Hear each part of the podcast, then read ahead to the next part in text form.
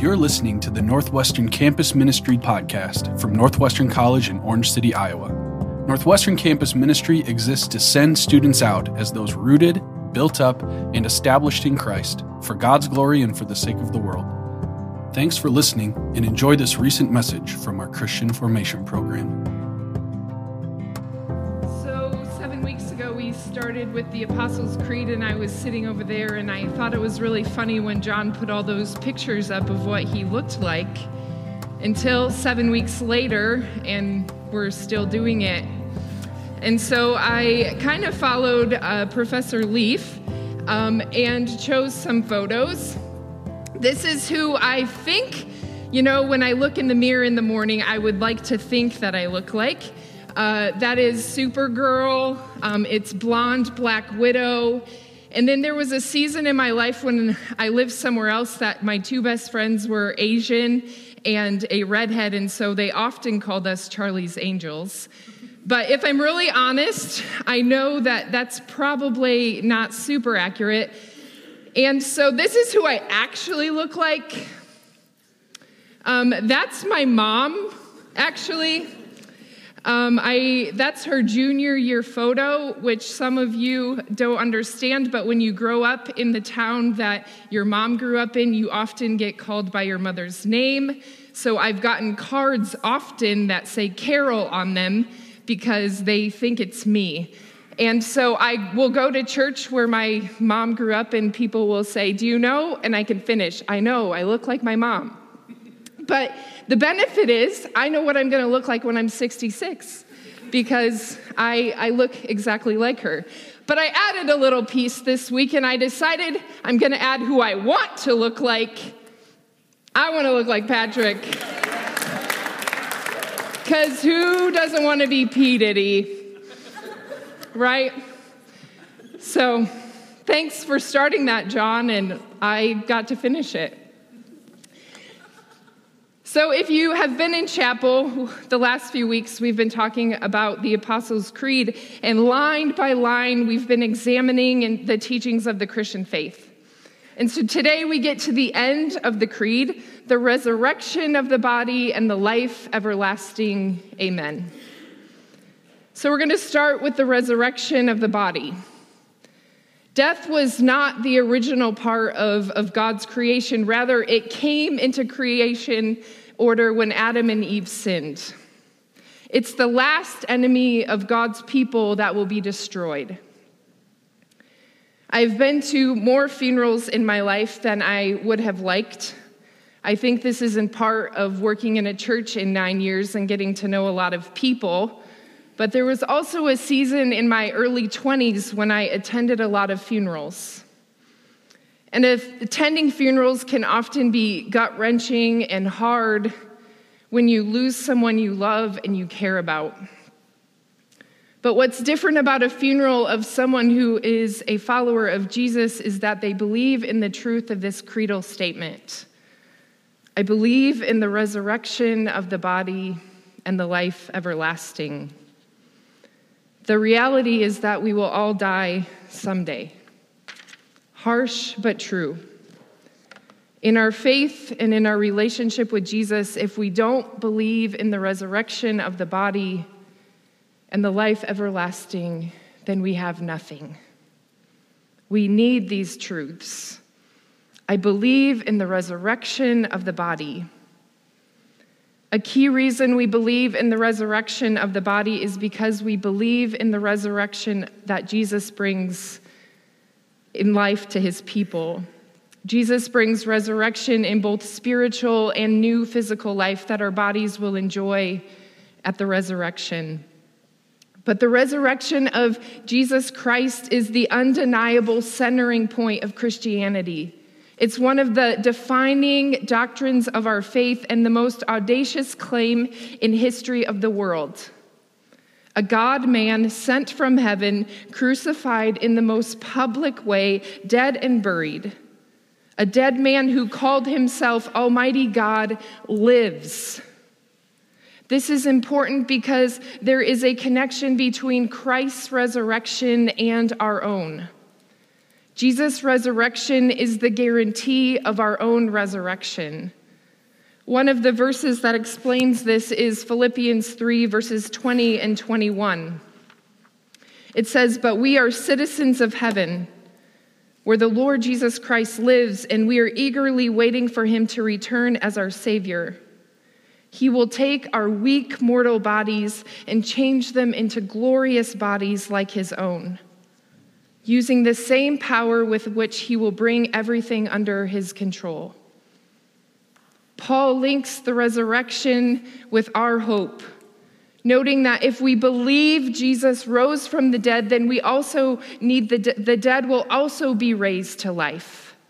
And if we deny the resurrection of the dead, then we're also, and thus the resurrection of the body, then we're actually denying the resurrection of Jesus. Jesus' resurrection is the grounds for our hope, both because he stands as the first one whose body was raised to life, and because the same spirit that raised Jesus from the dead will give life to our mortal bodies. So, our hope is ultimately that we will be resurrected like Jesus and that our bodies will be transformed like his. And so, our belief in, in this resurrection allows us to grieve death of fellow believers with hope. 1 Thessalonians 4, verse 13 and 14 tells us, And now, dear brothers and sisters, we want you to know what will happen to the believers who have died. So you will not grieve like people who have no hope. For since we believe that Jesus died and was raised to life again, we also believe that when Jesus returns, God will bring back with him the believers who have died. So I ask you this morning where is your hope? Is it in the resurrection of Jesus or is it in something else? Is your hope in some musical or sports accomplishment? Is your hope in some relationship? Is your hope in some degree or making money? Because if your hope is in those things, it's not going to last. The only hope that we have, that we need to place, is in the hope that comes in the resurrection of Jesus. But that's not all.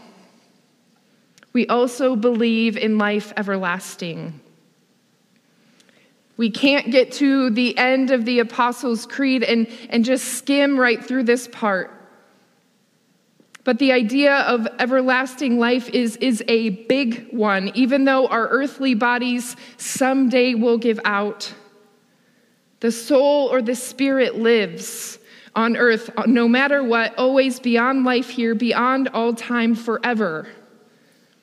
But eternal life is not just about after death, it begins now and it never quits.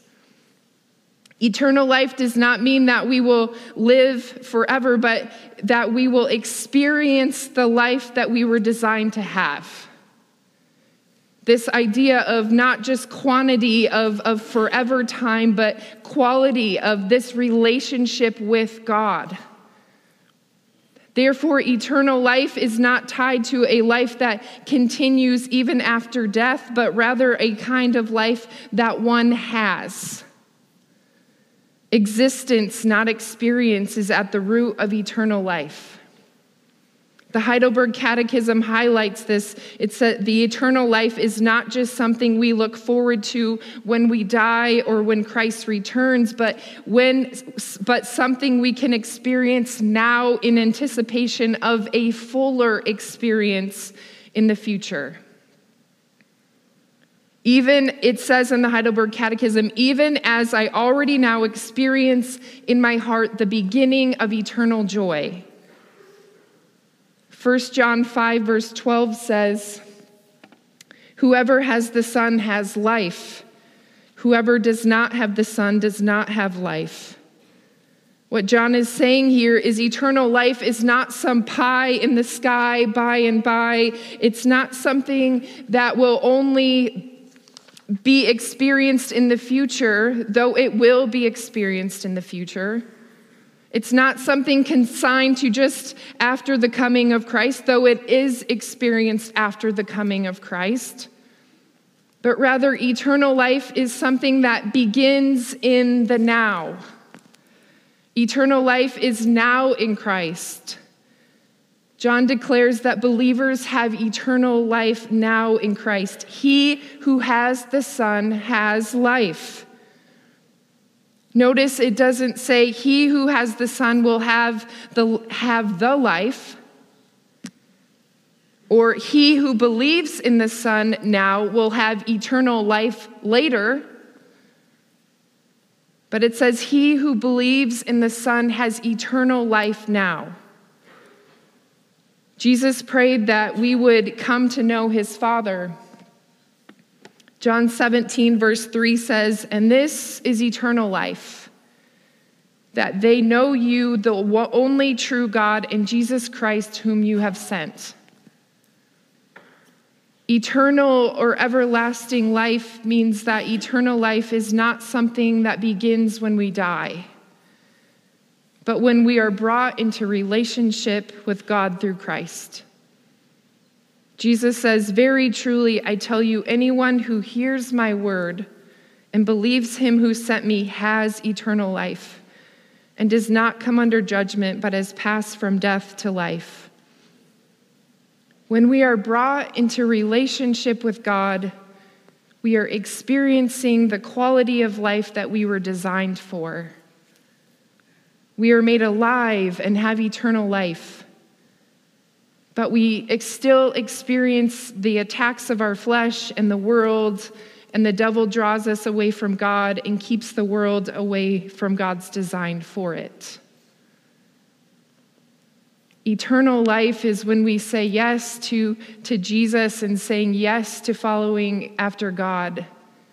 But it's also everlasting of the hope that we have when we die. While we experience eternal life in the present, there's also this greater experience in the future. The focus of this future hope is that we are with God and in His presence. We will return to life as it was in pre Genesis 3, where Adam and Eve walked in the garden in the presence of God. Revelation 21, verse 3, highlights this. Says, As I heard a loud voice from the throne saying, See, the home of God is among mortals. He will dwell with them as their God, and they will be his peoples, and God himself will be with them. God is making his home with men and women, us. We are his people. He is our God. There is no longer any pain. There's no longer any sorrow from the world. The best part is God is there. We will see God and we will be with God. When my grandpa passed away in July of 2021, there is this piece of grieving, but I got to grieve as one who hoped. But there was this piece also in the grieving that it was more than grieving, but there was this, this time where there was this wave of jealousy that came over me. Because he was in, it, it became real to me that my grandpa was in the presence of Jesus. His soul was with Jesus.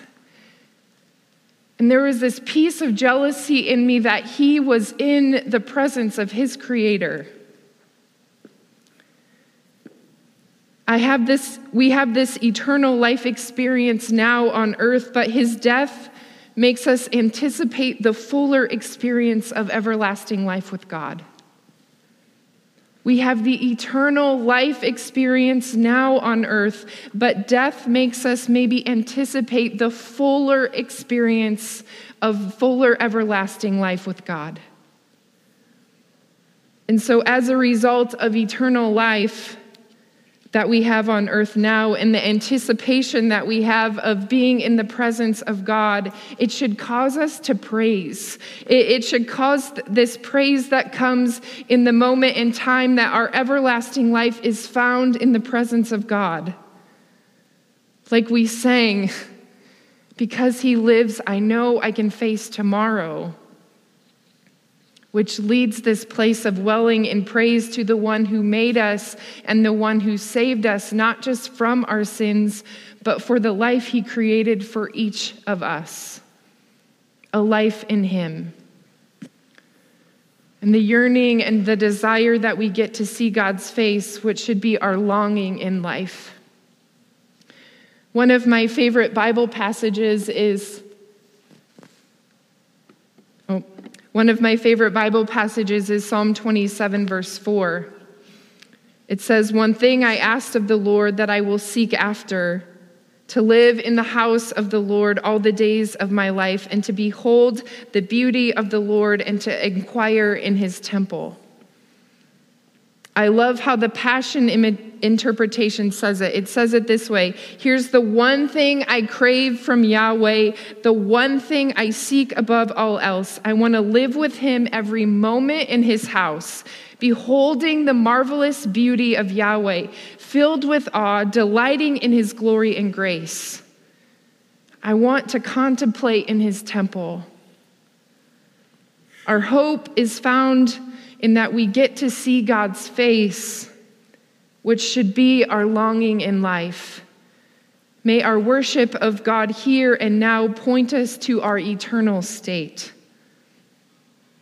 So I ask you again who or where is your hope found? Hope isn't, if your hope isn't in the resurrection of Jesus' body, you will not have the resurrection of your body and the eternal and everlasting life that is promised us. Because we believe in the resurrection of the body and the life everlasting. Therefore, we believe that we will not exist as disembodied souls floating on clouds, but also that our hope is not just a renewed world, but being in the presence of God as we were meant to. So may this hope give us comfort now and also drive us to share the good news with those around us. As, in we, as we live in a world that needs hope and comfort. And we finish the Apostles' Creed by saying amen.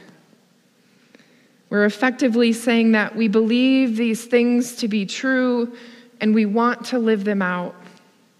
We believe the Apostles' Creed is true, and we ask for God to continue to give us grace to believe and move forward in life and in faith.